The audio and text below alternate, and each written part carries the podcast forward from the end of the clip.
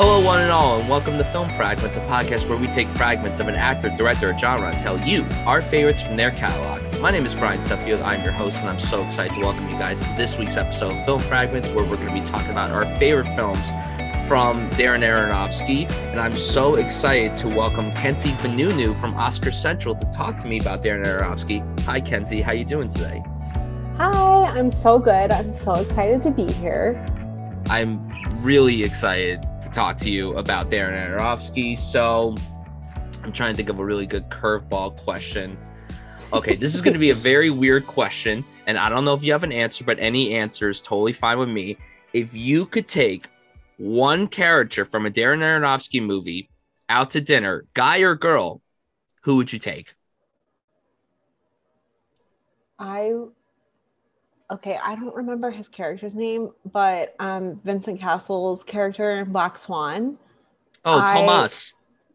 Yeah, okay. He is so aggressive, but like soft at the same time. And I just feel like if I could pour some wine in him, he would be hilarious. But I also feel like maybe I'd be uncomfortable with the way he'd like talk to servers. But I don't know. I feel like he's probably the most accessible out of all his characters, which is probably not a good thing. But you know, it would be fun. So going off that, I am actually gonna because I'm someone that likes to have a really good time at dinner, whether it's eating good food or drinking a lot of drinks. I'm gonna go with Lily from Black Swan, Mila Kunis' character. She's nuts, she's wild, but she seems like the life of the party, and I could use the life of the party every so often. And yeah, that's who I would pick. That's actually a really good pick. Yeah, that, that's a better pick. I went for like the hothead, but like that that's more fun. Here's your burger, bloody. Oh my god, just oh, She might drug you, but like it might be fun. You never know. it, it might be fun. It, it might it might be fun. might. yeah, absolutely. So going off about you, um, talk a little bit about yourself, what you do with Oscar Central, and talk about what got you into film. Why do you love film so much? So my parents actually are really big movie people. Um, I was very young. I was like six, and my parents were watching The Exorcist, and I was like, I want to watch this. Um, and that was really like what got me into movies, specifically horror films. I was always way more into horror than any other genre, but I became obsessed. I bought all these books about the making of The Exorcist. I was obsessed. I asked my dad what other movies the director had made. It was my first interest in directors. Like I was so into it. And then um, my parents were really cautious about what I could watch, but like at the same time, let me kind of watch whatever I wanted. Um, but I grew up like going to the Angelika Theater in Dallas off Mockingbird, if anyone is listening from Dallas but I loved movies so much. And I was also um, like, I work in fashion and I was always into red carpet dresses. So the Oscars were like everything to me. I was obsessed. And um, so, like, I remember being explained that liking movies is very different than being into the Oscars, that that's more of stats and more of just like figuring out what people in the academy likes versus just like what someone at home likes. And i was very confused by that and it took me years to figure it out. But that's kind of why we started oscar central was it's not so much about reviews as just like predicting what's gonna happen. And that's something i'm much more interested in than reviews because i like we're talking about darren aronofsky. I like movies that are not like critically loved and not in a sense like blockbusters like just really weird movies. Um so that's why i didn't want to do something with like reviews because i don't really like tend to like movies that ever not in like a i'm so cool way but i just like i tend to go the other way with movies so i just wanted something where we focus on predictions just because i feel like that is so much different than enjoying movies and then I can keep watching weird movies and not have to be like the Northman's getting five Oscar nominations. like I yeah, so that's what we do. And it's really exciting. It like it's literally like the start of fall festival season and I feel like we've done so much already, but I'm terrified for the next few months now that all these movies are finally coming out and we can see them. So it will be crazy. It will absolutely be crazy. And going into someone crazy, Darren Aronofsky, our man. Why do you love this guy so much? And even though he is one of the most polarizing filmmakers we have working today, why do you think a lot of people run out to go see his stuff? I mean, yeah, his films may not be huge financial successors, but his film attracts a lot of people. Why do you think that is? Like, why do you think a lot of people love Darren Aronofsky so much? So when I my first introduction to him was Requiem for a Dream, and I feel like the only reason I saw it was because there was some my friend's sister, she was a few years older than us, was like, "This movie messed me up, man." and then that's just how requiem for a dream like spread through my high school and like my middle school was people being like traumatized by it but thinking it was so cool and edgy. And i do feel like once i was older and i rewatched it i got past it being like it's not just like shock value. I feel like he put so much into the making of his movies and his partnership with matthew libatique and a lot of other people he works with repeatedly. I just feel like his movies are so meticulous and he is one of those people when he does a press tour, I'm like, please shove your giant scarf into your mouth and stop talking. But he is just so engulfed by the movies he makes. And I love movies that you can feel that someone put like every ounce of their like body and soul into making. And I feel like that's why people flock to his movies is because he lets his movie making consume him and that's probably why he is so insane on press tours because he spent his like years putting everything into a movie and then it finally comes out and all he wants to do is like clarify people's like mistakings with it but i just feel that you can feel his passion throughout the movie even if you don't like it or it doesn't work for you and I feel like that's why people are always going to be like excited for the next Aronofsky movie. And I'm really sorry he had to go into hiding post Mother, but like I can't wait for this movie, even though I'm terrified for what he will say about it in a press tour, given the context of the movie. But and I also just feel like he pulls out incredible performances from actors you may not think about performing in that way. And he does so much with ensembles, but also character studies. And i feel like it is just really hard to find that in a director that can do such varied work like that. But i also feel like he has like a stamp. Like you know you're watching an aronofsky movie when you're watching one and i feel like people are always going to go to flock to see a director's movie like that where you can like feel their stamp on the movie 100% agree with you on that I do like how he focuses a lot on these character studies, even though a lot of these movies are psychologically messed up. Like they leave a very interesting impact on you, whether it's one that you think about. You're like, did I understand what was going on? Am I too stupid to understand what he was trying to convey to us? But he's one of those filmmakers that does have a unique style that he stands out from pretty much all the other filmmakers working today. I like that he takes his time releasing films. I don't I like that he doesn't release like one every year. It's like every maybe 2 to 3 years. And in this case it's been 5 years since his last movie. I like that he takes his time releasing these films. And I also like how he tries something different each and every time. He could go from doing something very intimate to something very bombastic to something a lot smaller and then something more grand. Like he is one of those filmmakers that tackles so many different genres also into one project. And that's what I love about the guy. And yeah, I mean, you shouted out his frequent DP, uh, Matt Libatique, and he is on a whole other level. He's incredible. I mean, very versatile lineup. I mean, he went to shoot your least favorite film of all time, The Star is Born, and then he shot the best film of 2018, Venom. So very wide range of He's work. literally everywhere. I'm like, dude, he is, sleep. Don't worry, darling. And now he has the whale, and it's like, dude, slow the fuck down. Like, calm it's down. So crazy. putting everyone else to shame with their work ethic. It's crazy. Literally, literally. But I'm very excited to talk about Darren. He's divided so many people throughout the years, pretty much ever since he started making films almost 25 years ago.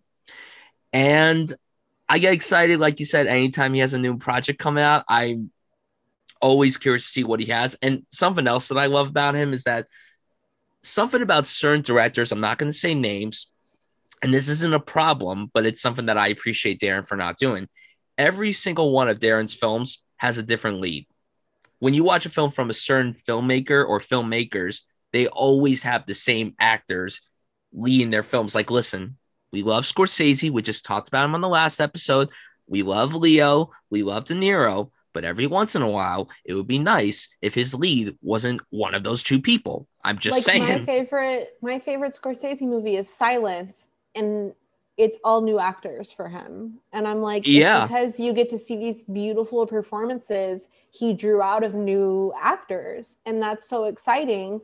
And I feel like, especially with Scorsese, who's getting older, I'm like, there are so many actors I want to see you work with. Like, yeah, like, come on, like, work, like, come on, work with I don't know, work with Florence Pugh or something. Like, come like on. Like the reason I'm so excited for Killers of the Flower Moon is the Jesse Plemons of it all, the Lily Gladstone of it all. And it's like, I know I'm excited that Leo and Bob are in it, but I'm also like, Jesse Plemons and Lily, like, come on. And like, Brendan Fraser.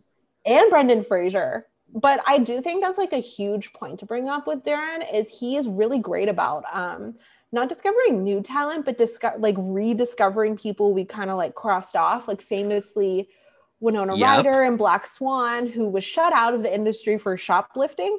Um, literally shoplifting. What? um, but a beautiful performance that not only has so much to say about Winona Ryder and how she was being perceived in the media at the time, but like she's a great actress. And like look at her on Stranger Things. Like the like so famous again and i'm like but he kind of brought her back to the forefront of yeah and same thing now with um brendan fraser he's kind of been i mean he made a comeback a few years ago with that fx show Trust but like this is his first leading role in a major movie in years yeah and, like probably like at least 10 years he hasn't yeah. led a film in really forever. I mean, honestly, probably since I was a kid, he hasn't yeah led a film. Like I don't know, the last time he might have led a film, and I could be so wrong with this, is maybe Journey to the Center of the Earth or The Mummy Three. I I don't. It's, I remember going to see those as a kid, and I I haven't seen him in the leading role since, and I. It's just so exciting, and we'll talk more about the whale later on in the episode our anticipation for it will definitely this was just a tease for that but we'll definitely touch upon it more in this episode. So i'm so excited to hear your list kenzie. I cannot wait to see what you put in the top five. I don't know where it's going to go. I, as I told you off camera, I might have an idea, but I don't want to say I have an idea and then I'm completely wrong. Although I like to be wrong because when I'm right, it's too predictable. So we'll see what happens. So the way this is going to work, everyone, is that we're going to go through our five through one. Now, if Kenzie has a film at her number five and it's higher on my list, I'm going to say pass after she talks about it. Same goes for her. So, Kenzie, important question. What is your number five favorite Darren Aronofsky film of all time? Okay, every time I say this, people get so mad at me that it is so low, but it's Requiem for a Dream.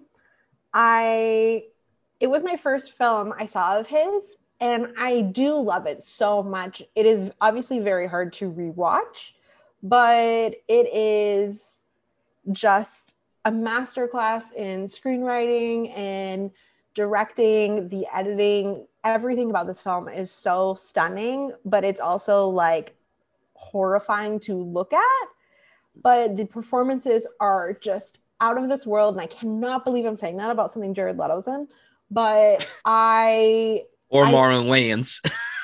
he's so good in it. I he, he is. I he is. am desperate for him to work with someone like that again because he I it's I never rewatched this film. It is so hard to rewatch. It's probably like the least rewatchable movie that I have in my top 50 of all time, but it is just I it's it's so crazy. It's like work to watch because I'm so stressed out by watching it.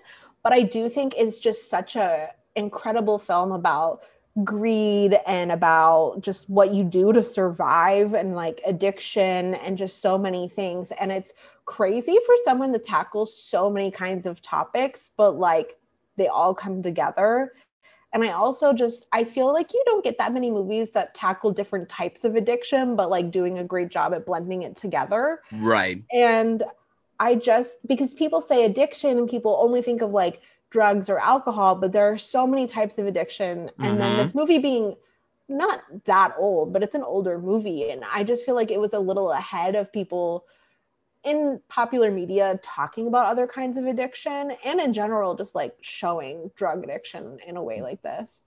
But I just, this is, it's all of his movies are kind of like fever dreams, obviously, but this one, I just feel like, you know, when you watch something and it makes you feel like consumed, like you are yes. just like in another dimension, that is what this movie does. And that is why it is so hard to rewatch, but it's also just so well done. I think, like, no matter how many movies he has come out, this will always be like in my top five just because it is such a defining piece of movie making, but it's just not my favorite. But I love it so much. And also Jennifer Connelly, just put her in every movie imaginable. I'm really not a big Top Gun Maverick fan, but I'm really excited that the conversation about her is back and how beautiful she is and how talented she is because she gave the best performance in Top Gun Maverick. And she didn't have to do that because her character had nothing written for her character. But um, she's just so magnetic in this movie that I cannot imagine what it was like to make this movie. I like I don't even want to know. Like I I have no interest in knowing anything about behind the scenes of this movie, but like I I love it so much. But it's definitely like not his best, so that's why it's my number five. Pass.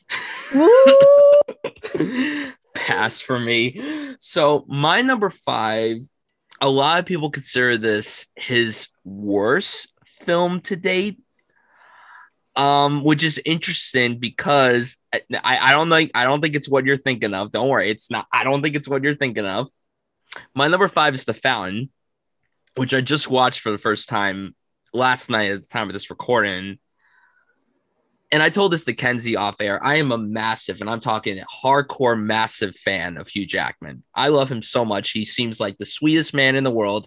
He is so gorgeous. And he's also a man of many different talents. He can act, he could sing, he could dance, he could do it all. I didn't know anything about this movie going into it. All I knew was that it had Hugh Jackman and Rachel Weisz, who I absolutely adore as well. I love her to pieces. She is incredible.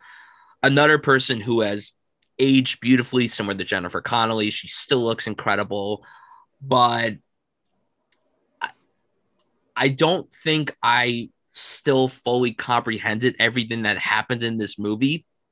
But what I can say is that I was left feeling so broken at the end. And that's the thing with pretty much all these Aronofsky films. Like you feel like there might be some glimmer of hope. And then it, it then just goes away so quickly. You're like, okay, we're we're finally calm. We're finally relaxed. Something good's probably gonna happen. Nope, never does. Never does. Never. And I mean, Hugh Jackman and Rachel Weisz showcase some of their best acting to date on screen here. Like they're both marvelous together and separately. Hugh Jackman and Rachel Weisz are married. Rachel Weisz is sick and she's pretty much dying, and it's so devastating to watch. And these are two actors that, whenever they cry, I can't help but cry with them. Like they just have this look to them where it's like you cry with them, you see them cry, you cry with them. And Hugh Jackman, again, I know that you brought up that you're not a massive fan of him, but he's one of those actors that really, when he cries, it's hard to not cry with him because he's just so he good at conveying that, that face. That, um, that nice guy persona. That that's kind of why I'm not a big fan of him as an actor. But right. like you're saying, if he cries, I'm crying. I don't care about the context of what's going on. If right. Crying, I'm crying. He's like, too nice. It's a beautiful performance. And I have to commend the visual effects here because they are absolutely incredible. Like incredible visual effects, beautiful imagery. And I wrote this on my Letterboxd review. I'm gonna harken back to what I had said about the recent Marvel entry, Thor Love and Thunder, more like Thor Love and Poopy. Um that movie cost $250 $250 million not $250 $250 like, million "But it looked like 250. yeah ex- exa- exactly. So that movie cost whatever it cost to make. And you would think that they would pump out incredible visual work considering the amount of money they're given for it. This movie cost i believe less than 30 million dollars. And obviously this movie came out 15 16 years ago before visual effects have improved the visual effects here are loads better than a movie that cost more than 200 million dollars more than what this movie cost. And that's saying a lot. Like you could pump out incredible visual work even if your budget is so small. Like look at ex machina. That movie cost i think like 20 million dollars to make and that film beat mad max fury road which also had incredible visual effects and cost a lot more money for the oscar. And we're not going on an oscar talk here or anything but i just wanted to bring up how this movie looks stunning and looks incredible but all of darren's films look great. And uh, Matt Libatique just the power of him. And the movie tackles grief so beautifully, tackles loss very interestingly. I like how there's three different timelines in this movie. I think the juxtaposition of those three, it could have been a little jarring at first for me, but once the movie progressed and I started learning more about Hugh Jackman and Rachel Weisz, and then there was all these different stories going on, it was a very fantastical, epic, you know, magical, mystical romance, drama, depressing flick. And and it's only 90 minutes long. And my thing is with certain movies is when they're short, sometimes they can feel so cluttered. And I was talking Mhm. about this a few weeks ago with the film trunk on an episode we did about Aaron Sorkin. Social Network is two hours long, and there's a lot going on in that movie, but it doesn't feel cluttered. This does not feel cluttered either, even though it's not a perfect movie, in my opinion. I think it's so stunning and so moving and so devastating. And really, I think two of the best performances from an Aronofsky film are in this film. And I think it's some of the best acting that both of these guys have done. And they've both done incredible work throughout the years. I really enjoyed The Fountain and I would like to watch it again. I feel like it could go a lot higher for me rating wise on uh, a second watch. So those are my thoughts on that film. Are you going to pass or is this not on your list? Pass. so excited to find out where it is for you. So now going into our number four is what is your pick? My number four is The Wrestler. I so The Wrestler was one of the first um, Aronofsky movies I was like excited about coming into theaters because I was so young when most of his work was coming out that I didn't, and it was like before people were like flocking to IMDb. So this was like the first movie I was like, oh my god, there's a new Aronofsky movie in development. like, and um, my parents were actually really big fans of Mickey Rourke, so I remember actually going to see this movie with both of my parents.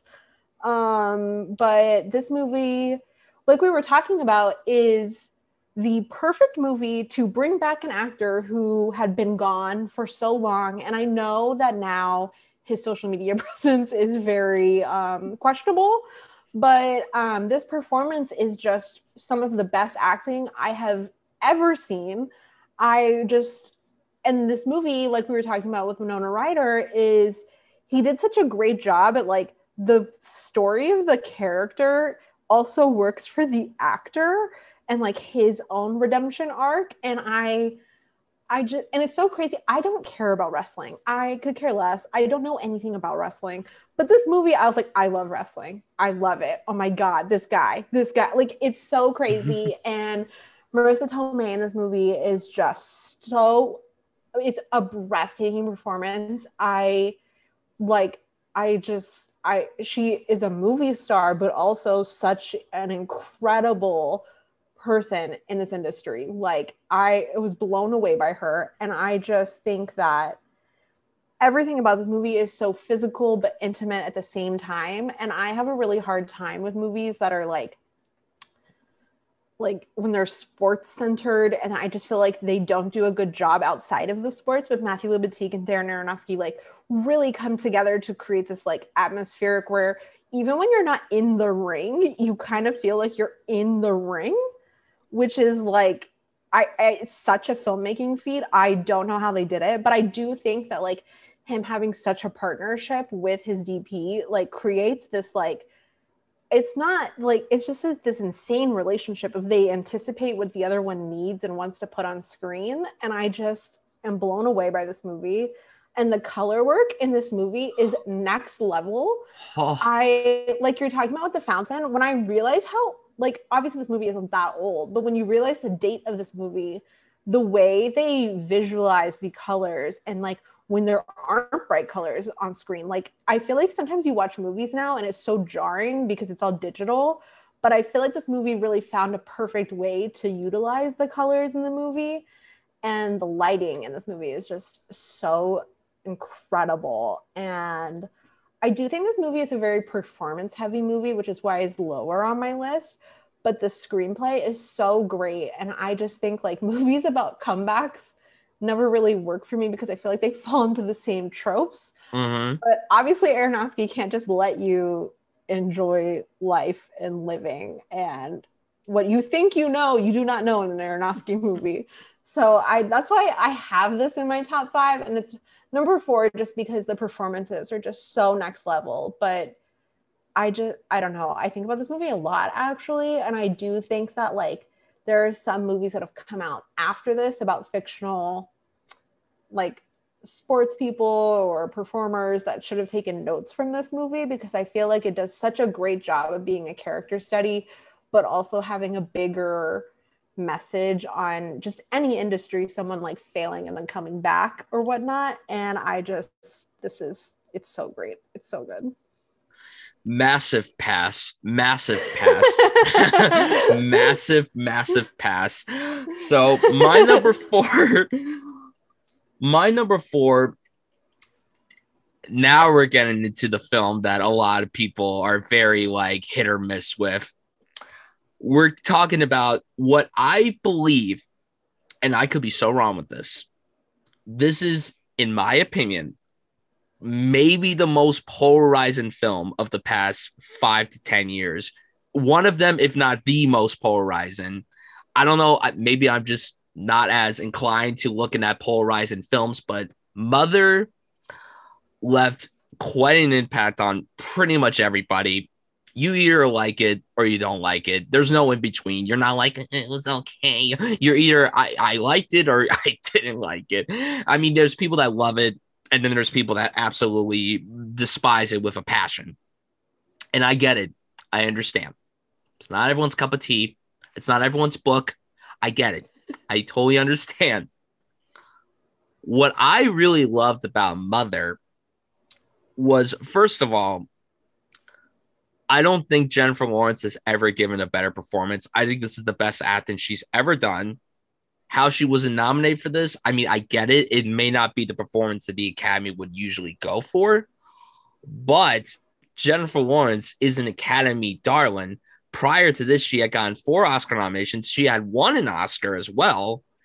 And obviously, Aronofsky had gotten a lot of his actors nominated for Oscars too. Ellen Burstyn got nominated. Obviously, Mickey Rourke and Marisa Tomei. Natalie Portman won an Academy Award. So you would think, like, oh, maybe Jennifer Lawrence could slide in. No, they just nominated Meryl Streep for giving them generic Meryl Streep performance in a very blessed Steven Spielberg historical drama. But anyway, I digress.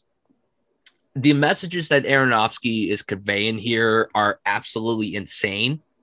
And you think you know where it's going, but you really don't know where it's going. And I really am angry, truly angry with how they marketed this movie which is why I think a lot of people walked out of it very disappointed with what they got. But also, you know, deep down, a lot of people can't appreciate movies like this. So, you know, it's it's either that or the other way around. But I really do love the film. I think it's very it's it's very eerie. It takes its time to build up to what's going to happen.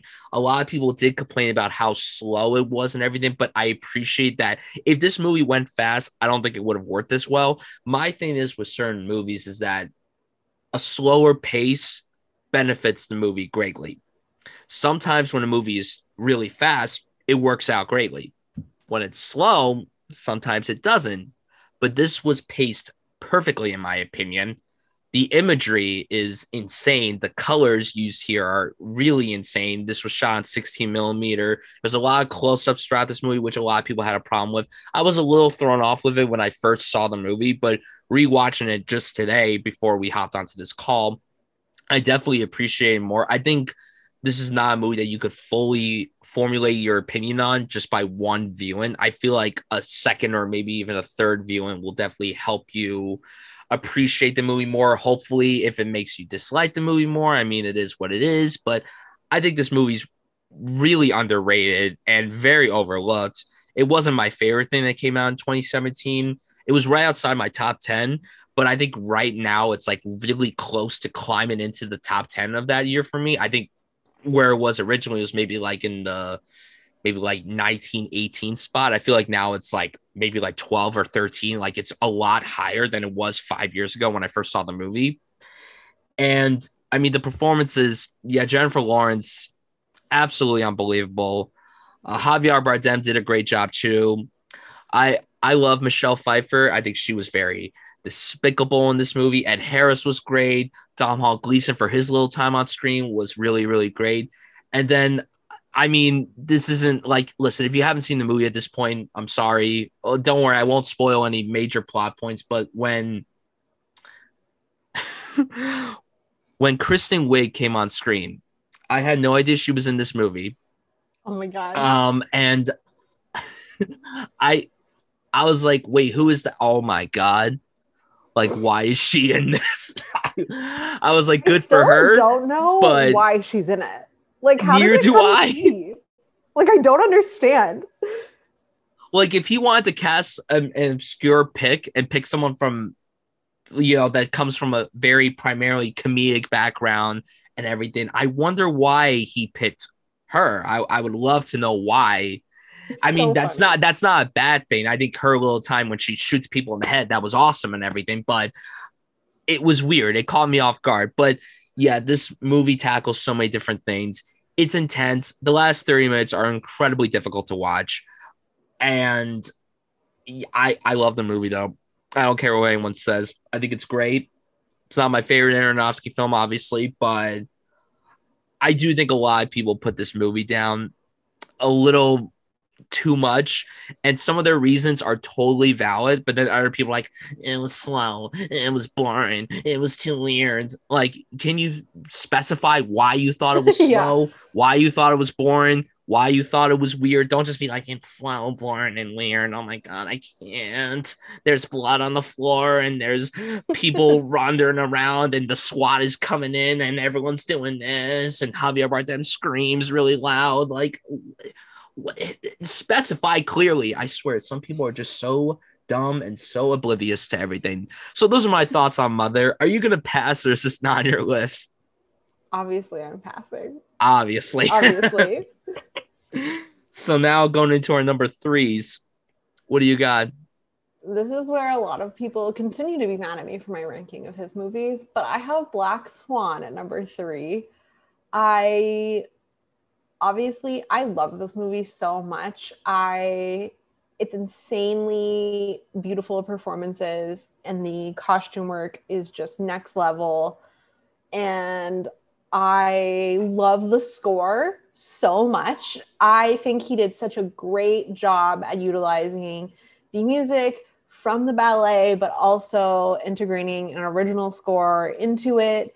But I just, this movie I, I feel like people got tired of it because it became like a Tumblr girl like kind of movie, but it is the perfect balance of being a horror movie but not a typical horror movie. It is it uses every like not jump scare, but just like jumpy moment, like the fingernail, the second Natalie Portman walking past her, like in the best ways possible. Everything is so subtly done, which is so crazy with Darren Aronofsky. This is why I think this movie broke into the Oscars because it is subtly Darren Aronofsky. It is not Mother. It is not The Fountain. It is not Requiem for a Dream. It is a subtle like movie that you could kind of recommend to anyone, but they're not going to be like super put off, but it's still like uncomfortable for some people. So I think it did such a good job, but it's also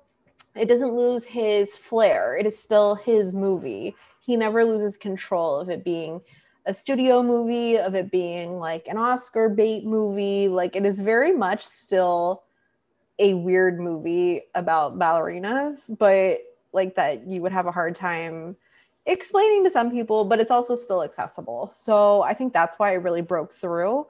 But Natalie Portman in this movie is if uh, there are some people who talk poorly about this performance and I don't understand. I'll, I'll never understand. She is so incredible in this movie.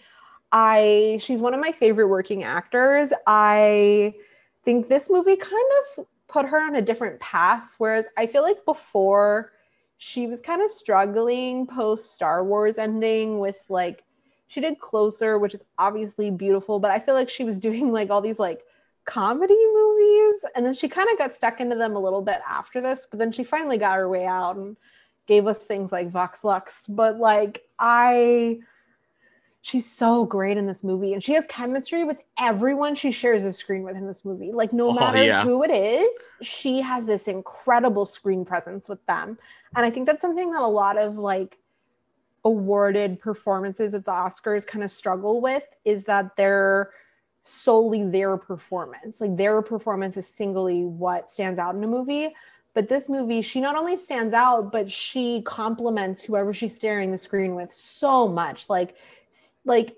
seeing her with Winona Ryder is insane.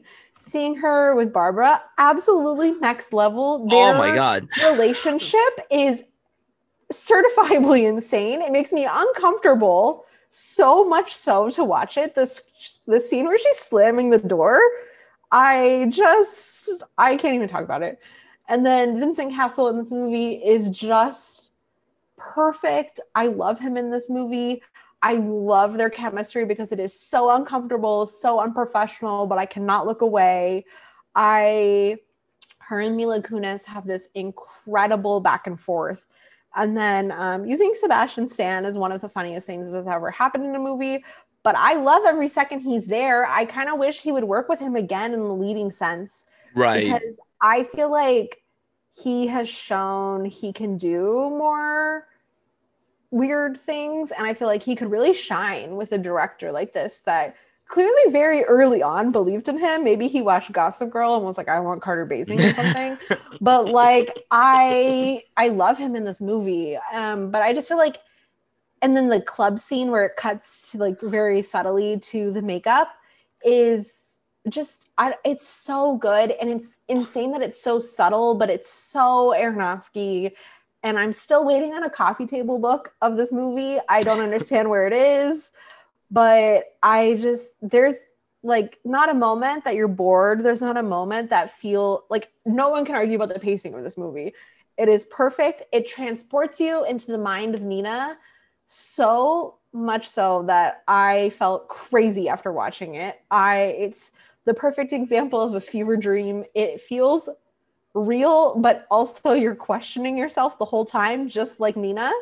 And I don't think anyone else could have ever made this movie. It's certifiably insane. And I love him every second for making Academy voters not only watch this, but award it something. It is I don't even know what to say to him. If I if I I wouldn't know what to say to him that he did this movie. I don't understand. Okay, we have the same five films in our list, so that means I'm gonna pass on this one. so my number three is Requiem for a Dream. I had seen parts of this like years ago, and I might have watched the whole thing like early, late in high school or early on in college. But when I rewatched this yesterday, I think this was really the first time I watched it in its entirety, like not scattered, like just from beginning to end, like without stopping. And yeah, it, you brought up very beautifully about how like movies tackle addiction and they're kind of on the nose. Like they're so like you know where it's gonna go, but this is obviously on a whole other level because it's Aaron Aronofsky, and he puts you in the minds of all these characters. Like some of these characters may have less screen time than others, but you care about each and every one of them. And I, I'm not a big Jared Leto fan either. I, I just don't, I don't think he's a bad actor by any means. Like when he's in something really good, he really knocks it out of the park. But he's one of those um, performers that does irk me. But he was very good in this. Marlon Wayans, I'm shocked. I'm shocked by how good he was in this. And I agree with you. I would love to see him you know, work with another filmmaker along the lines of Aronofsky, but also just seeing him in a film that isn't like, you know, like, listen, White Chicks is a great comedy. I don't care what anyone says, it's hilarious and everything. But when you watch him in a film like this, or even something like On the Rocks from Sofia Coppola, mm-hmm. it was mm-hmm. cool to see him in something that's completely out of his wheelhouse. And this is something that's so different. He provided a good amount of comedy, comedic relief to this character, but he also was it was a terrifying performance and i think one of the mo- most terrifying shots that i've seen in recent memory of a movie is when he's running away from the car and it's like on his face and then it's shaking and everything. Like that's incredible. I get a little antsy with handheld camera movement nowadays. If it works and adds a lot to what's going on then great. And aaron aronofsky Darren Aronofsky, he uses handheld camera work as like a character of its own. And there's a lot of handheld camera movement throughout this movie. And Jennifer Connelly, oh my God. I mean, what an unbelievable performance from her. And I don't know if she gave my favorite performance in the film. That's really tough. It's really between her and Ellen Burstyn, who, oh my God, I, I will admit on camera, on air, that I haven't seen a lot of her stuff. I've seen The Exorcist, of course. Uh, I just watched Alice Doesn't Live Here Anymore recently, and that was an, an incredible movie. But her work here is insane, and it got an Oscar nomination, and she disappears into this role. It's something that honestly I never would have pictured her doing, especially a lot later in her career. I think she was in her late 60s when she made this movie. And it's a really transformative performance. I mean, everyone here gives those kinds of performances, but she in particular, like, I, I never, I, I don't know if I could look at her the same way again whenever I watch a movie with her because I'm just going to be thinking about this performance in the back of my head the whole time. She disappears into the role. All these characters disappear into their roles. It's incredible. The editing, like you said, is very frenetic. It moves very quickly all the edits that they do, the sound effects whenever they do drugs, whenever they pop pills, like very hyperactive editing that could also throw people off, but it works really well because of how it's presented. Uh, the choice of music was really good. That TV show that she kept watching, oh my god, I literally so could not. St- it's so terrifying. I couldn't. I couldn't stop shaking when it kept coming on. I'm like, all right, enough of this already, please. I don't want to be any more uncomfortable than I already am.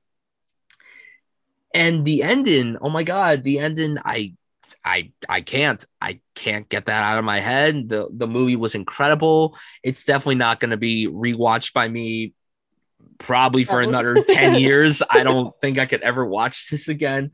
But it's a masterclass of its acting, its writing, its directing, its editing, just everything about this movie is pretty perfect to me.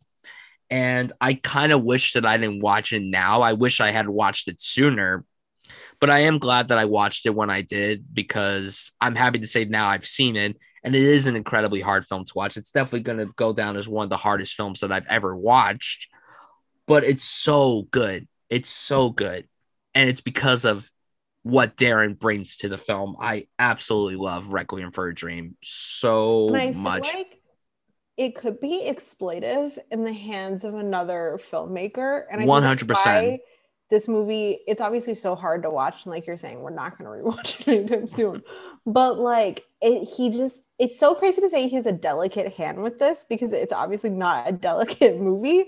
But he walks this very delicate line of being exploitive versus just showing you what is going on for each of these characters with such vulgar situations. Yeah and it's kind of subtle too when you think about it. I mean, yeah, it's very yeah. hard to watch, but it's like really subtle. A lot of filmmakers that would tackle a subject like drug addiction would be so in your face and they would make it so bombastic and explosive and everything. But Darren adds a lot of subtlety to it while also not shying away from the mm-hmm. intensity of what it brings to you. Mm-hmm. Yeah. Number three.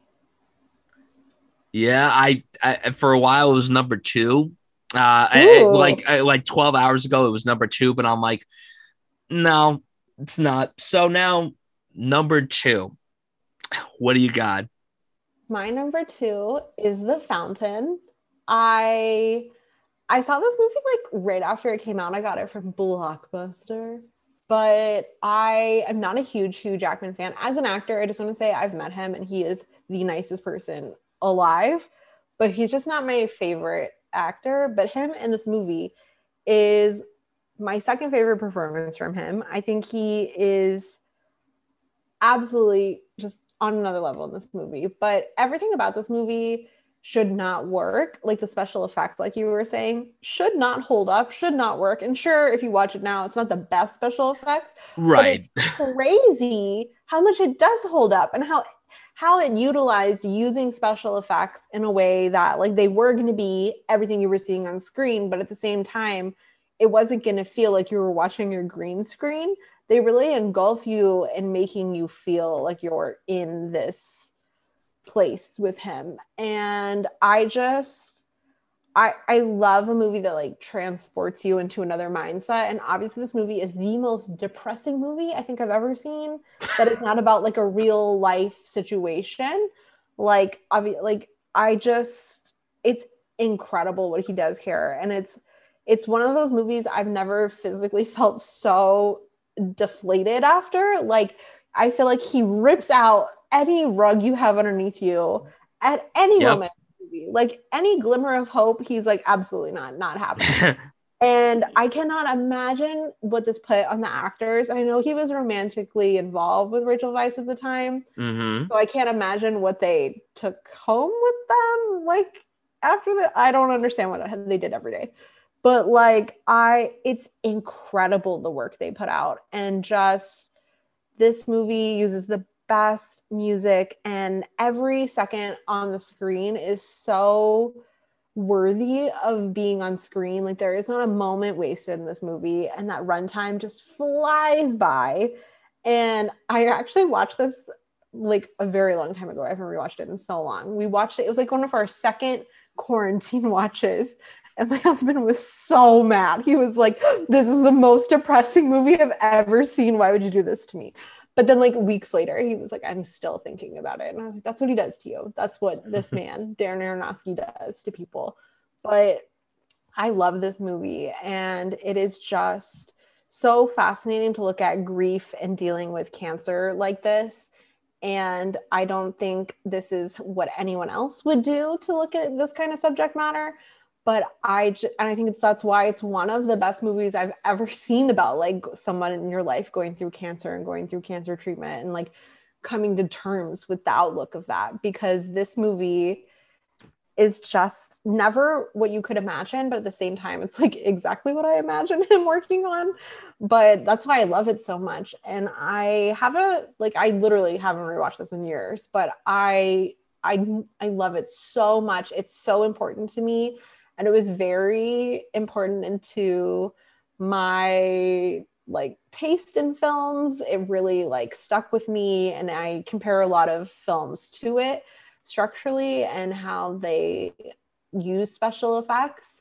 I just think he does such a good job at like because i'm not a big fan of movies that rely on special effects but if there's a movie like this where they incorporate them in such a beautiful way, then I am all for it. I don't I think it's not about how much special effects you have, but just how you utilize them. It is fine to have movies like this where there are tons of special effects going on, but utilizing them in such a beautiful way is how to do it. And this movie is just perfect for that. And this movie is also just like insanely original. I don't know what was going on to make this movie, but I I like it. I clearly like it. But yeah, my number 2 is The Fountain.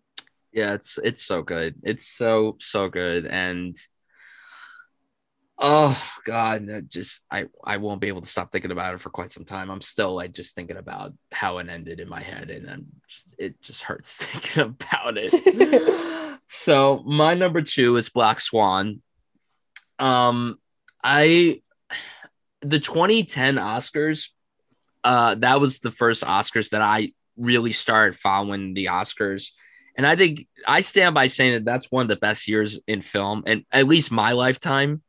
Um, like you you had that, The Social Network, Toy Story 3, Inception, like so many great films, and even a bunch of great films that weren't even nominated for Oscars that year. But Black Swan, it's like you said, it's very it it's not something that's going to appeal to everybody, but it definitely feels a little more accessible than most of Aaron Aronofsky's films because you have this character study of this dancer who just wants to be the lead of Swan Lake and she's trying so hard to get in those those ballet shoes and everything but obviously there's a lot of psychological stuff going on as well that makes it kind of steer people away, but they might be so engrossed with following this character. And Natalie Portman's performance is really on a whole other level. It's so incredible that a performance like this w- even won an Academy Awards because nowadays you look at the performances that they nominate and I mean, this isn't entirely a horror movie. It's like a psychological horror thriller, but they never nominate performances like this anymore. They never do, which is so disappointing because I think what Natalie does so beautifully here is that she conveys so much. She's another actor, again, similar to you know Hugh Jackman and Rachel Weisz. When she cries, you want to cry with her. like you are scared for Natalie Portman. She's one of the best performers working today. I agree wholeheartedly with you. And even though she obviously had a big name for herself, you know, with Star Wars and everything, right after Star Wars ended for her, she hadn't really done a lot of big stuff, especially where she was the lead. I mean, yeah, she mm-hmm. had like co-lead or supporting roles. Like, yeah, she did Closer, like you brought up. She did Garden State. She did Brothers with Tobey Maguire and Jake Gyllenhaal, and a few other films that I can't think of on top of my head. But when Aaron Aronofsky cast her to be the lead in this, I mean, it I don't know if this is the best acting she's done. It's really tough. It really goes back and forth between this and Jackie for me, but I really think that this is one of the best performances of the past 15 years. It's one of the best wins of any acting category of the 2010s, hands down. Like she swept the whole season. She did so great, like great campaign work. Fox Searchlight did such a great job backing this film up. And it was a really revolutionary performance, a very transformative performance. And yeah, there's a lot of sequences here that just disgust me greatly. I mean, the the fingernail the sequence. Fingernail. I mean, that's that's just oh my god. I I don't know how they did that, but they did so well. I don't want to know. and I don't want to know either. I'm sure, however they did it, that well, they knocked it out of the park. They did what they had to do. And yeah, everyone around her is so incredible. The back and forth that she has with everybody is great.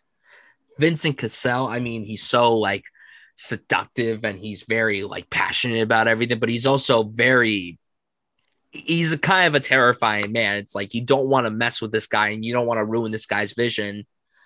But you see some hope in him where he's like, you know, you're really good at what you could do. And I could see you being at the top. You just need to give it your all. But then, you know, the sequence where they're in the studio and then, you know, he seduces her and he's like, see, that was me seducing you. It's supposed to be the other way around. Like that, that sequence, so good. it's so good. It's so good. Barbara freaking Hershey. Oh my God this was the first time I had ever seen her in anything. I, I I saw this movie right around the time it came out, and I had never seen her in anything. And for a long time, I had never wanted to watch anything with her. she terrified the shit out of me in this film. She freaked me out, and I think that was the intention. And I've seen a few movies with her since. Um, but she just knocked it out of the park here. She was so good. and then you have Mila Kunis, who definitely the best acting she's ever done. Mm-hmm. And, you know, a lot of people were probably thrown off when this movie came out because obviously she was so known for doing comedy. She had done that 70s show, obviously Family Guy, and a few other support and comedic performances. But this was the year where she decided to do a little more different role. She had done the Book of Eli with Denzel Washington, and then she did this, and she was nominated for a Globe, and I think she got a SAG nomination as well. Yeah. And I think that she should have gotten in for an Oscar nomination. It would have been really cool to see Oscar nominee Mila Kunis. It would have been awesome to see that. She would have been a first time nominee. Obviously, she wouldn't have won the Oscar, but just a nomination would have been so deserving. And one of the biggest Oscar upsets, in my opinion, of the 2010s, not nominating her is really insane. I also think I also think the screenplay here is incredible, and I don't know how that was not nominated for anything. Really, other than Natalie, this film had no chance of winning anything. Like the cinematography is absolutely immaculate. It's and so the good. editing is so good too. And the score, oh my god, the score. And yeah, uh, Winona Ryder, I oh my god, like you know, she had been gone for years. She had taken a break from acting for many years after what had happened. She had appeared in Star Trek, the J.J. Abrams movie. Then she was in this, and I mean, I, another another performance that made me terrified to watch any of her other work. and I remember for a long time I had forgot she was in this movie. I rewatched. I've only seen this film mm, like three times, and uh, I remember the second time I had watched it was probably right before Stranger Things season two. So I had forgotten that she was in this movie because I was like so used to her going, "Where is my son? Can you fix my boy?" and and then I just see her in this. you fucking whore, you fucking slut, and I'm just like, oh my god, like what? I I can't picture, it, but she was incredible, She's incredible so performance, so good. Everything about this movie is great. I love the final sequence. The last line in the movie, incredible. I have so many theories of how it ended. I don't want to get into them on air, but I adore Black Swan. And I actually want to pull up a quote that Darren said about shooting this on 16 millimeter as opposed to shooting on 35 millimeter or shooting digitally. He had said, I like Super 16 because the cameras are really light, really movable. Also, for the wrestler, it was a money saving thing. The film stocks on 35 millimeter would become so glossy that they would get close to what people are doing on video. I wanted to go back to the grainy feel of the wrestler. Like with wrestling, ballet is shot in wide shot with two shots on the side, and no one really brought the camera into the ring or for us onto the stage and into the practice room. I really wanted the camera to dance, but I was nervous about shooting the psychological thriller horror film with a handheld camera. I couldn't think of another example where they did that. Steady cams are very different than handhelds because handhelds give you that verite feel. I was concerned that if that would affect the suspense, but after a while I said, screw it, let's go for it. I mean, I just love the way he puts his imagery together. I just love like, the amount. how I, I just love it. How cool is it? He was like, I'm gonna make a movie about a wrestler and then a ballerina. Oh my god, incredible! Like Just a- what? There, there was a I- point where he was like, "This is kind of like a companion piece to the wrestler," and honestly, Yeah. it is a pretty good double feature if you watch It the wrestler is. and this back to back. Like it's, and these are It's- definitely like not to go into the wrestler, which we'll obviously talk about in a few minutes, but I like when he does these character study film, like char- very heavy on character study. I love Darren's style, and I love. And he's one of those filmmakers that if he wants to do style over substance, I think he could knock it out of the park. Some filmmakers can't, unfortunately. But what I like about this film is that even though it's very stylized, it's still a character study. Like you're following Nina, you're trying to get a feel of who she is and what she's going through. And it's a beautiful arc. It's a beautiful character arc. And honestly, when she yelled at her mom, I'm the Swan Queen, and I just started fist bumping the air, it was, oh my God, so I was good. like, So- get her, get her finally. Oh, Let's go, also let's go. Shout out, shout out to this movie. Um, the choreographer is now Natalie Portman's husband. Portman's husband. That's right. And he has his directorial debut coming out this year. It's an adaptation of Carmen. Ooh. Yeah. Ooh, I'll definitely have to check He's out a that. very famous choreographer, like in New York and LA, but he took time off and directed a movie. So That's that's awesome. I love that. Black Swan is incredible. Just everything about it is so good. And if you guys out there haven't seen it, please do yourself a favor and check it out. Like, please, as soon as possible. as soon as possible. So now, ladies and gentlemen, it's time to talk about our favorite films from Darren Aronofsky. So, Kenzie, why is Mother exclamation point your favorite Darren Aronofsky film of all time? First off, I had the best first viewing experience of this movie possible. I saw it at the Arclight Dome before it closed, and they had thousands of candles everywhere. They had the printed picture of Javier Bardem that the guy has in the suitcase all over the theater. It was crazy. But um, I will say there's a scene with a baby, and right after it ended, this guy stood up and yelled, fuck, and left the theater. Um, there's only maybe 30 minutes left after that. I don't know why you would leave. Um, but insane moment of my movie going experience. But I love everything about this movie. Not only is it so, so original, I don't know what he was doing. He said he wrote this entire screenplay in 24 hours, sitting on his floor in his underwear in the kitchen.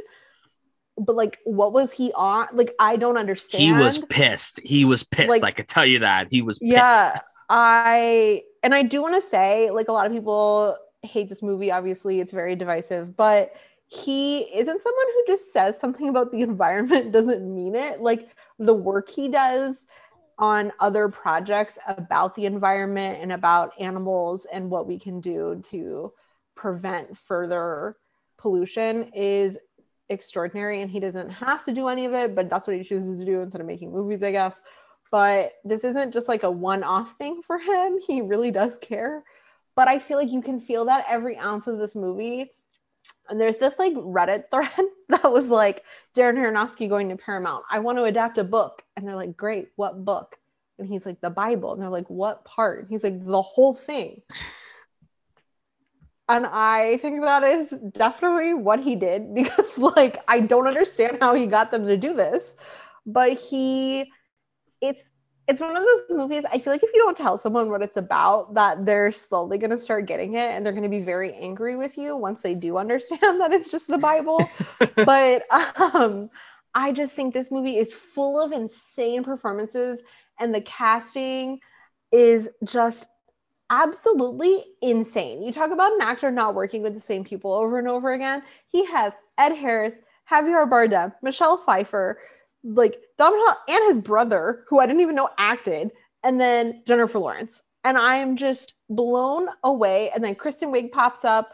I don't understand how that I don't understand, but it is so funny because it plays into the psychological toll of like you never know what's coming next. Like it's before everything starts going really crazy with the guns and the troops and but it's also just it transports you into this insane place. And I actually have a coffee table book about this movie called Making the Fever Dream because it is such the whole he says there's one section that's a fever dream. It is the whole movie, Darren. I don't know what you're talking about. I was just so blown away. I saw this movie like twice the first week it came out. I was so just I I've never been so transfixed. I love it so much. I think it has so much to say not only about what we're doing to the earth, but just how we are as consumers, that everything is replaceable. We can just move on to the next thing so quickly. And I think he does such a great job at presenting this information, but he, in the movie, I just want to clarify, I mean, in the movie, I'm not counting all his press where he explains the movie and no, I'm talking about the movie specifically. he does such a great job at leaving it open for you to interpret for yourself and how you feel what the movie is about because it is very much just the Bible adapted, but it is about Mother Earth. It is about consumerism. It is about so many things. And I feel like every time I watch it, I take something new away from it. And that's very important to me with a movie. And there are some movies I can watch and that's it. And I never really like get anything new out of them. But this movie, every rewatch, I get something new. And it's some of the best acting I've ever seen. And the way this movie had a score and he took it out because he thought it was scarier without the score is one of the greatest things that's ever been done. I love that this movie doesn't have a score. It is you just feel like you're in that house with them. And the sound work in this movie is incredible. And I can't imagine the panic of everyone that worked on the sound in this movie being told there's not going to be a score and we're relying heavily on the sound. Exquisite work, exquisite sound design work. It's inc- it's so incredible. I wish I could see it in Dolby somehow. Like, oh my god. I god, can't imagine. I want to, I just, it's so good. And I know he is so annoying talking about this movie. And that's why he's literally disappeared for five years, is because people got so angry at him. And honestly, like the press tour, he kind of deserved it. Like he was obnoxious, but I get it. I feel like he put every ounce of his soul into making this movie. And that is why it is so good to me. And Jennifer Lawrence, it, she's never been better. She'll probably never be better I no. can't imagine moving on from this. You know, she said that she had a little tent she would make watching the Kardashians and the Real Housewives while making this.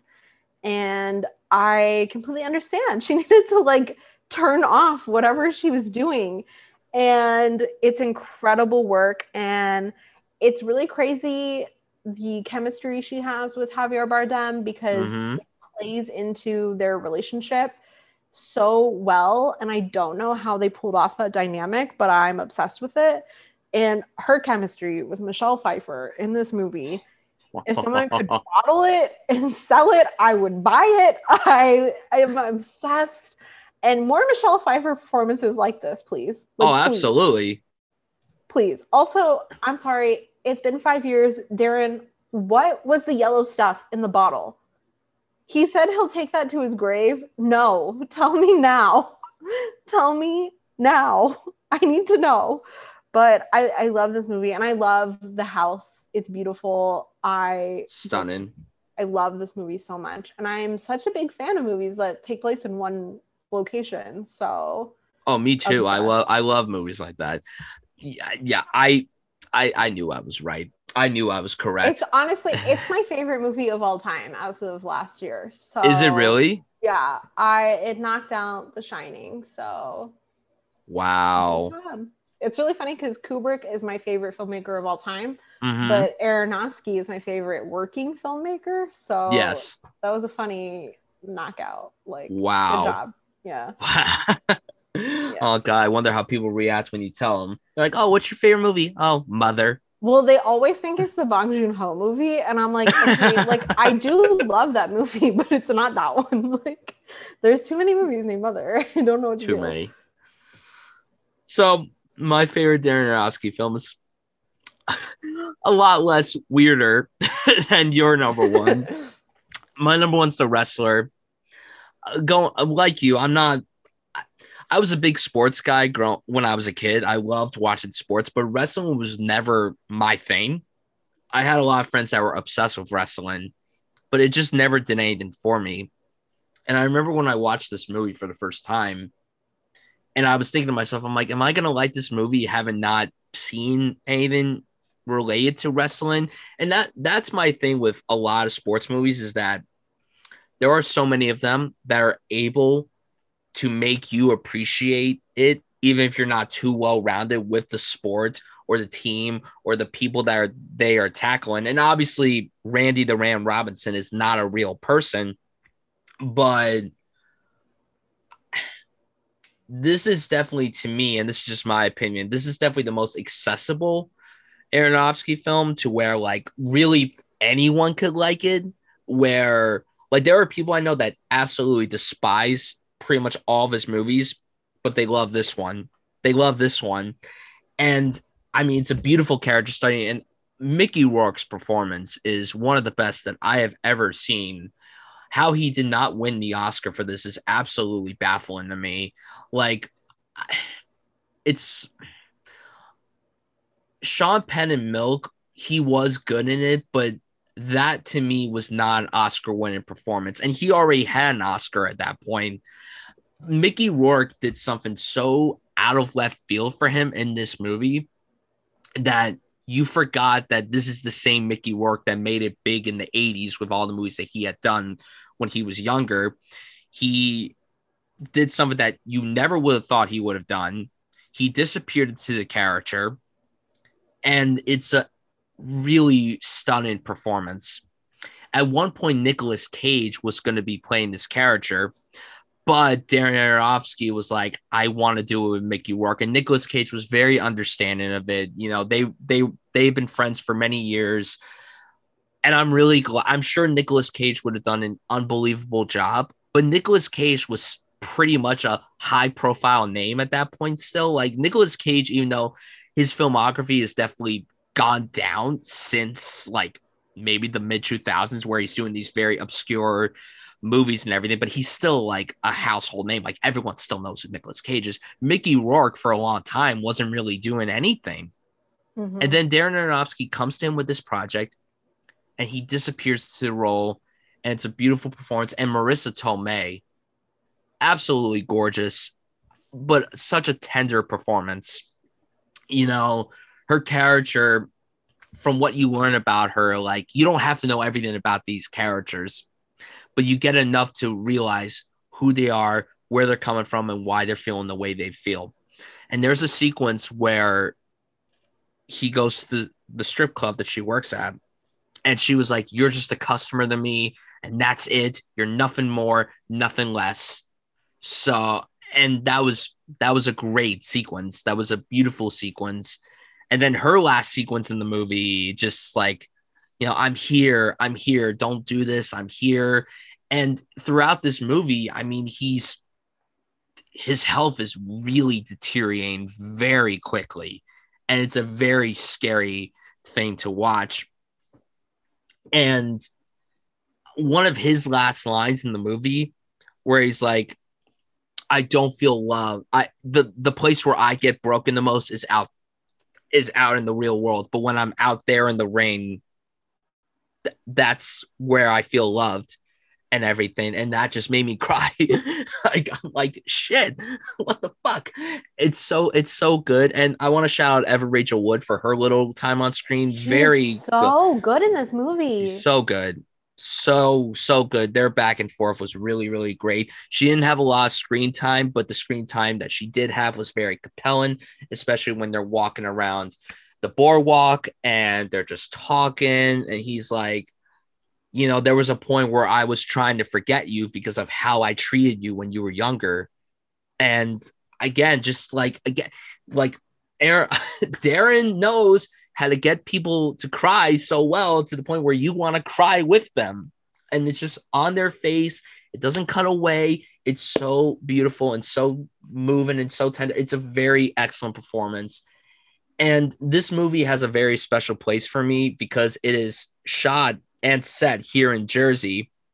And when you come across a lot of movies that are set in New Jersey, they don't show on location. And one thing that I find really awesome about this movie is that a lot of the places that they filmed are only under 30 minutes away from my hometown, which is oh, incredible. Oh, wow. It's it's so exciting. It's so cool. Like they're like, oh, Rahway, oh, Linden, oh, Haslin. I'm like, I know where all those towns are. So it's just so cool. Like obviously it wouldn't matter to anyone that doesn't live in New Jersey, but for someone like me who has lived in Jersey their whole life, I mean, it's so exciting because you don't really come across many movies that are shot and set here.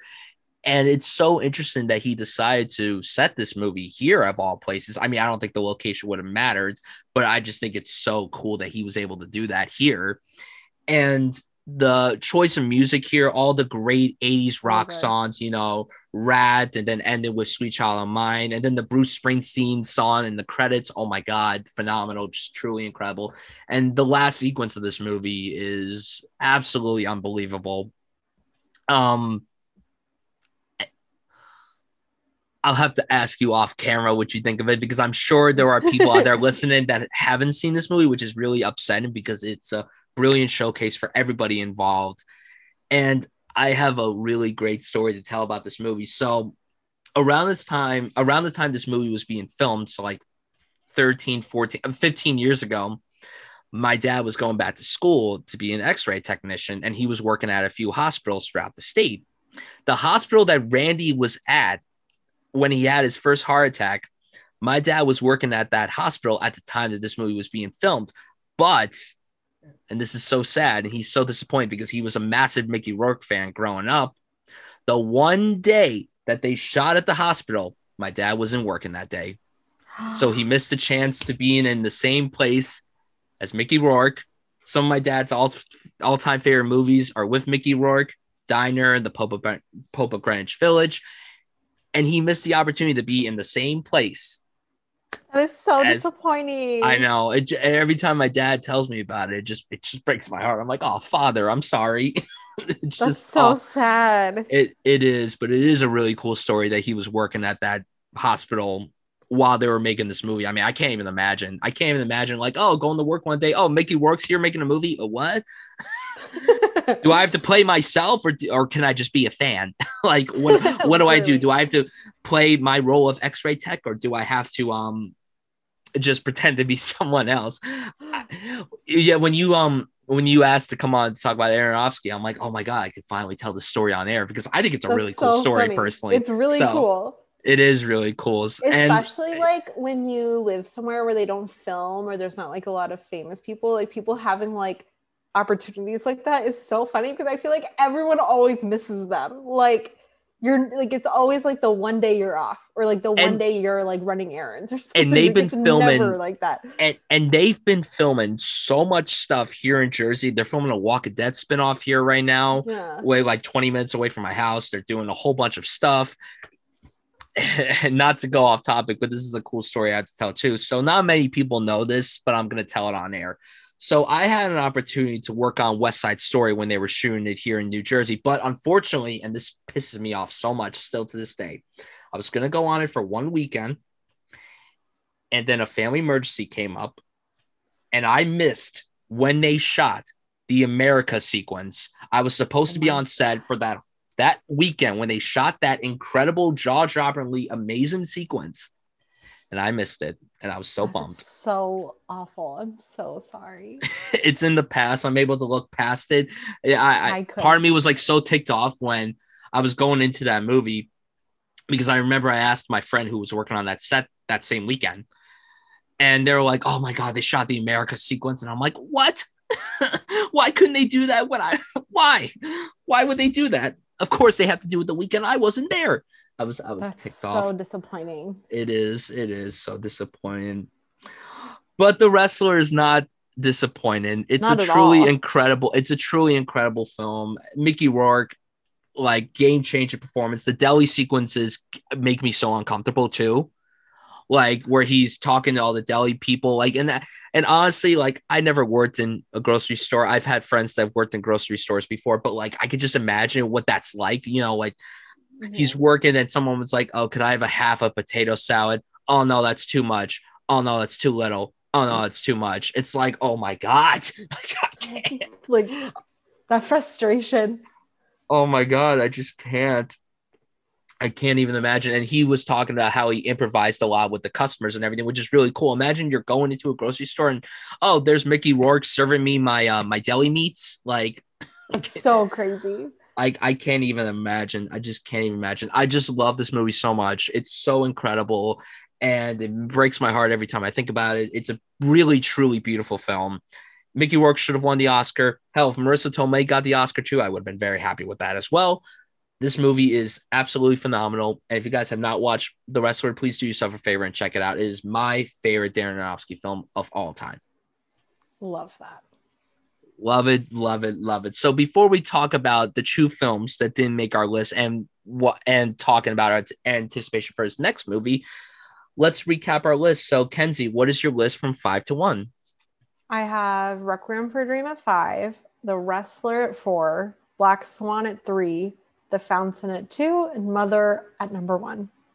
And to recap my list, coming in number five is The Fountain. Number four is Mother. Number three is Requiem for a Dream. Number two, Black Swan. And number one, The Wrestler. So that is it with our list, guys. So now let's talk about the two films that we did not mention Noah and Pi. So, Kenzie, what are your thoughts on these two films? Are you a fan of them? Do you think they're not that good? Where do you stand on these two films? So, I actually really do love Pi, but I love it more from like a technical standpoint.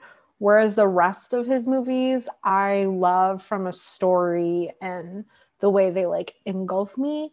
But I feel like Pi is just like on a technical level really well made. And I do like the story. It just doesn't do anything for me. And I also feel like Pi was like the movie that like guys in college would be like, "Have you seen this movie?" Like they, it was like oh. their oh way God, yeah. of being like, "I'm so cool." And that kind of like has stopped me from really loving it. Yeah, but if it, you went to it, film school in the 90s, this is probably what everyone would have talked about. Yeah. Did you see Pi? yeah. And I it's so weird because the copy I have is actually from Blockbuster. Like I got it when Blockbuster went out of business. But like, I just, I don't ever think about it. And it's weird because the rest of his movies I do think about, including Noah, because I just love that he scammed a studio into making this huge, big budget movie. And they were probably like a biblical movie with Russell Crowe. Amazing. And then it is so weird. It is so dark. And it is not what anyone probably thought was going to happen, including myself, even though I knew Darren would not just do like a typical biblical adaptation. Mm-hmm. I it's not obviously not in my top five, but I don't think it's as bad as everyone thinks. I think it's really cool what he did. I think it is so bizarre and only someone like him could do it. And I'm impressed that he got a studio to give him more money after making Noah. Um, but I think it's a testament to like what kind of filmmaker he is. But I just admire that he did go swing for a blockbuster, but he was like, it's still going to be a Darren Aronofsky movie. Yeah, what do you I, think about them? Yeah, I just watched Pi for the first time a few days ago in preparation for this, and it's definitely my least favorite film that he's done. I do think that on a technical level, it's pretty great for a debut, mm. but yeah, the story just really didn't click with me. Also, like, I, I, I math was always my best subject in school, but I'll be honest, this movie just made me hate math. I'm like, I oh. don't want to watch a movie about math. I'm sorry. I don't care about math. So why am I watching this movie about math? But it is a really well done debut. And you could tell that's his first movie. Obviously, he's getting his foot in and everything. Like you could you could tell that it there's hints of him in the in that movie, but he's obviously like not fully there yet. I really think the the air the Aronofsky that we know really didn't kick in until Requiem for a Dream. I think that's when it kicked in, obviously, probably because he had a, a bit of a bigger budget and everything, and obviously these household actors. But Pi was good, and Noah was pretty good in my opinion. Um, I definitely liked it more when I saw it when it came out. Uh, I just rewatched it um a while ago in preparation for this. I had only seen it once uh, before uh, this rewatch. And yeah, I mean, I think personally that you couldn't have cast anyone better to play Noah than Russell Crowe. I think Russell Crowe just has that presence to where he fits this role perfectly. And Jennifer Connelly being here was really exciting. It was her reuniting with Aronofsky. It was her reuniting with Russell Crowe, which was really cool because they were both in The Beautiful Mind together, which she won an Academy Award for. I also think he should have won the Academy Award for it, but that's a whole different discussion for another time.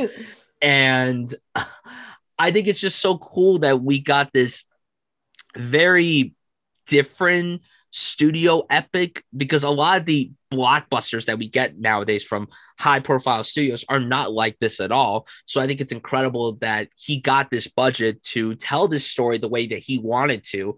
And it's so different from your usual studio release that a lot of people were thrown off guard. And yeah, I knew going into it that this would not be your typical Noah Noah's Ark movie. It would be so like different from anything you would expect because it's him making it. And I think he did a great job. I think visually it's unbelievable.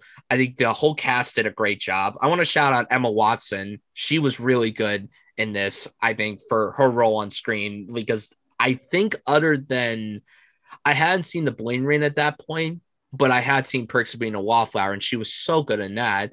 But I was still used to just seeing her as Hermione. I wasn't used to mm-hmm. seeing her really as anyone else, but I thought she did a great job here. And also, I thought it was cool that her and Logan Lerman worked together again after yeah. Being. I thought that was great. Um, and yeah, like all the other actors, Way Ray Winstone, he was terrified. Anthony Hopkins was great for his little time on screen. I just wish that we would get more films like this from high profile studios because we don't get these kinds of movies anymore. It's like every once in a while we will get something like this, but I like getting blockbusters that make you think that aren't mm-hmm. like very formulaic. Like, yeah, there was enough here to like make you immerse like as a popcorn flick because of the scope, but the story was so different from what you would anticipate. Even if you think you know where it's going, again, you don't know where it's going. And I want to shout out one scene in this movie that really just made me gulp when I watched it. There's a sequence with Logan Lerman and a girl running through the forest. She falls and there's a whole stampede and people stomp on her step on her, and I'm like, oh my god, like I remember when I saw that in theaters, and my audience was packed. I, I think I went with my dad to go see it, and I hadn't heard that loud of a gasp in the movie theater, and I think at that point in forever, because like people were like, oh, no, because he was like, I want to find someone. I need someone in my life. Emma Watson was with his brother and everything. I want you, blah, blah, blah. And then he finds somebody, and then she's just gone in five seconds. And it's like, oh, this guy can't catch a break. Poor, poor Logan Lerman, he can't catch a break. It's just so Literally. But I I really like Noah. And you know, also it's just crazy to me that like Paramount distributed Mother because you wouldn't think that a high profile studio would release a film like that. The same Warner Brothers was behind The Fountain, and that was obviously so different from your typical studio project, but it's just cool when studios take risks and they do movies like Noah and Mother and The Fountain. And it's so excited that, you know, hopefully this will get more studios to be like, all right, let's let these filmmakers do what they want to do. It may not be what we usually release, but it's something that's what they want to do. It's something they're passionate yeah. about. So I respect that about these studios so much. And let's talk about the whale. Let's talk about our excitement for it. So I remember when they announced that this uh his next film was a movie called The Whale, and Brendan Fraser was in it, and I'm like, okay okay, I'm interested. And then I read the premise and I'm like, oh, okay, so it's gonna be depressing. Okay. Um, I mean, I shouldn't have expected anything else, but I'm like, oh, can he just do one happy movie for once? Just one happy movie. I'm sure he could pull it off too. I'm sure he could do a great job with it. But it's like, damn, like everything he does is so depressing, but it sounds incredible. Obviously, we just at the time of this recording, we just had the first image drop a week ago. It's going to be shown at the Venice Film Festival where it's having its world premiere. It's also going to be shown at the Toronto Film Festival. Hopefully, by the time this episode is out, they say, oh, it's coming to New York. Hope to God, because I want to see this with a crowd of film fans. I don't want to see this with just some basic generic movie audience that's going to be like, huh, this is dumb. This is boring. I want Mummy 4, not the whale. like, like get the fuck out of here. Seriously, just go get get the fuck out. The whale. Obviously, we don't have a trailer yet. We just have that one image of him. It looks like it's gonna be a very beautiful performance, and just the whole story of how you know Brendan Fraser was gone for so long, and now he's making this comeback. Like you know he did uh, that Soderbergh movie last year, No Sudden Move. Uh, he's gonna be yeah, he's gonna be he's on Doom Patrol, which is popular. He's gonna be in Batgirl. He's gonna do Killers of the Flower Moon. But this is the first time he's leading the film, and you know we were talking like you know 10 plus years. I don't remember the last time he headlined the movie, and especially one of this caliber. I mean, this is obviously mm-hmm. something that he's never done before. He's talked about how this is very different from anything he's ever worked on, and he's excited for the world to see it. And I just can't even imagine what it was like making this film. It's based on a, a very acclaimed play. The playwright is actually writing this script, and A24 is distributing which is cool. This is Aronofsky's first time working with A24. And I'm really excited to see what it does. And also, Sadie Sink, I love her so much. I'm excited to see what she brings to this. I think she's going to crush it. She's had a great few years. Um, obviously, Stranger Things, the recent season, she was phenomenal on. She was very good in that Taylor Swift uh, short film, and I think she's going to crush it here. I'm so excited for The Whale. Probably not as excited as you are. So, talk about your anticipation for The Whale. So, I'm actually really nervous about it just because he, Darren, is not the best at letting movies live. Like he tries to explain them so much, and the subject matter is very delicate. Um, but I'm excited to see it. I have missed him so much. Like I kind of like started gravitating towards a new filmmaker because I was like, where is Darren? Like five years is a bit. Darren, long. come back, please. Darren, please. But um, I when it was announced that it was going to be Brendan Fraser, I was just over the moon. Like I grew up seeing The Mummy in theaters. Blast from the Past, I was obsessed with. Um, Looney Tunes back in action, anybody?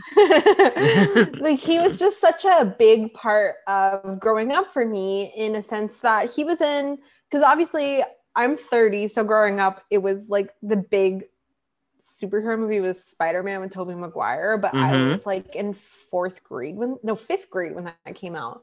So like blockbusters used to not be what they are now. And he was like at the forefront of almost every kind of blockbuster, George of the Jungle, The Mummy, like he was everywhere. And it was so deserving because he was not only a great actor, but he was great in the press and doing all those shows. Super likable guy. Yeah. Super likable he was just like a movie star and it was just just gutted me when that GQ profile came out yeah. of him discussing that he came forward with sexual allegations against a man in the studio system and they essentially just blackballed him out of the industry. Mm-hmm. And I am just so obsessed that like Darren Aronofsky was the filmmaker that was like, listen, I have this perfect role for you and I'm it's going to be a beautiful comeback story. It's already yeah. a beautiful comeback story, but like, I mean, I just can't wait to hopefully see him, you know, make it all the way to the Oscars. I'm, I I'm really hope, hope so. Like, I hope so too.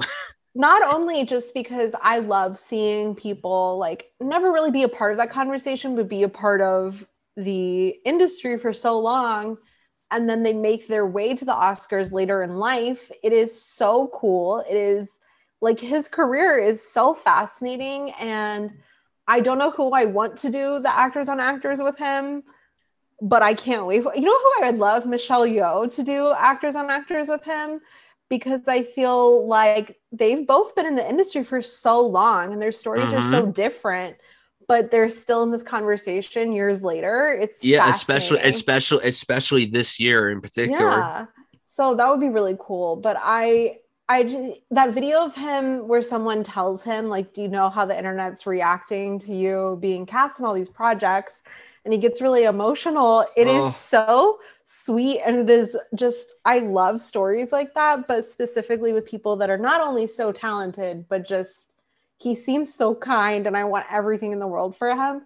So him being in an Aronofsky movie and then a Scorsese movie, like, are after being in a Soderbergh movie, like, are you kidding? This is the life I always wanted for him, and couldn't happen to a better person. But absolutely, I just have to shout out Hong Chau, who is going to be supporting in this mm-hmm. movie. Mm-hmm. Um, I love her. She has given us incredible performances in TV and movies over the last few years. Her and Watchmen is just like terrifying but so great. Don't hate me. Don't hate me. You haven't watched it? I haven't seen it. Perfect. Perfect miniseries. Don't ever make another season, please. It's so good. It's perfect. I haven't been able to watch it. I don't know what happened. I was Yahya, so busy. Regina. Oh my god, there's it's just full Jeremy, Jean. It's full of some of the best performances you've seen from people you love. That was oh. like one of my first experiences with um, Yahya and Hong Chau. Like they are just incredible in that show. But um, Hong Chau, even in Downsizing, a movie I didn't really like, she's so Ugh. incredible in that movie. I hate that movie so much. I hate it, but I'm but she was just- good in it.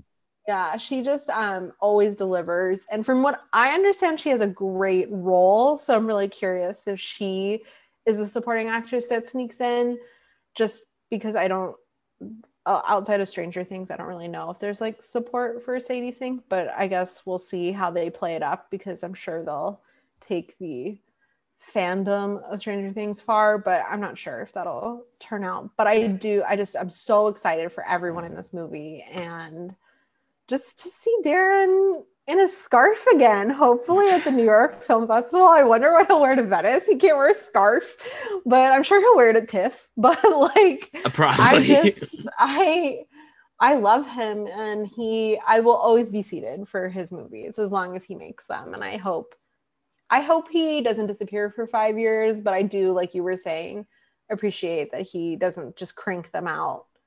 No offense because I love Steven Soderbergh. He's actually one of my favorite filmmakers, but I he I don't love him in the same way I love someone like Darren or Robert Eggers or anyone else that I really care for. um, Right. Because I like my filmmakers like Sofia Coppola. Give me a few years off, come back, give me a beautiful film, take another few years off. So yeah.